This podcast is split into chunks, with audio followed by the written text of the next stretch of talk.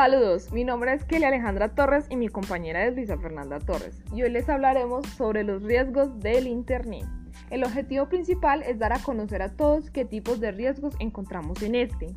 Primero debemos aclarar que el Internet ha traído miles de beneficios. Uno de ellos es explorando, porque por una red encontramos mucha información con la que podemos aprender.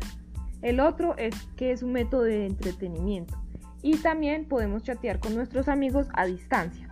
Por otro lado, ha permitido el surgimiento de numerosos riesgos para los niños, niñas y jóvenes. Claro que existen riesgos para los adultos, pero el peligro para los jóvenes es más. Si buscamos en Google riesgos de la Internet encontramos muchos, pero tú conoces todos. Creo que no. A continuación les hablaremos de algunos de estos.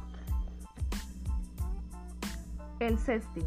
Esto sucede cuando alguien manda un contenido erótico en un momento de intimidad y el que lo recibe te amenaza con reenviarlo a cambio de dinero o de seguir enviándole este contenido.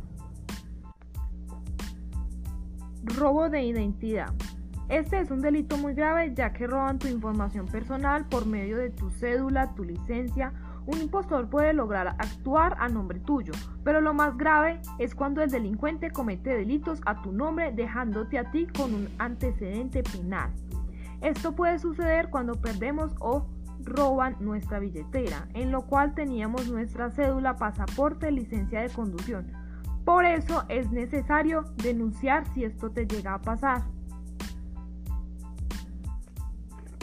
El ciberbullying es un término que se utiliza para describir cuando un niño o adolescente es molestado, amenazado, humillado y avergonzado por otro niño o adolescente a través del Internet o cualquier medio de comunicación.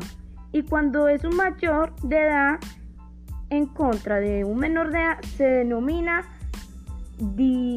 ciberacoso.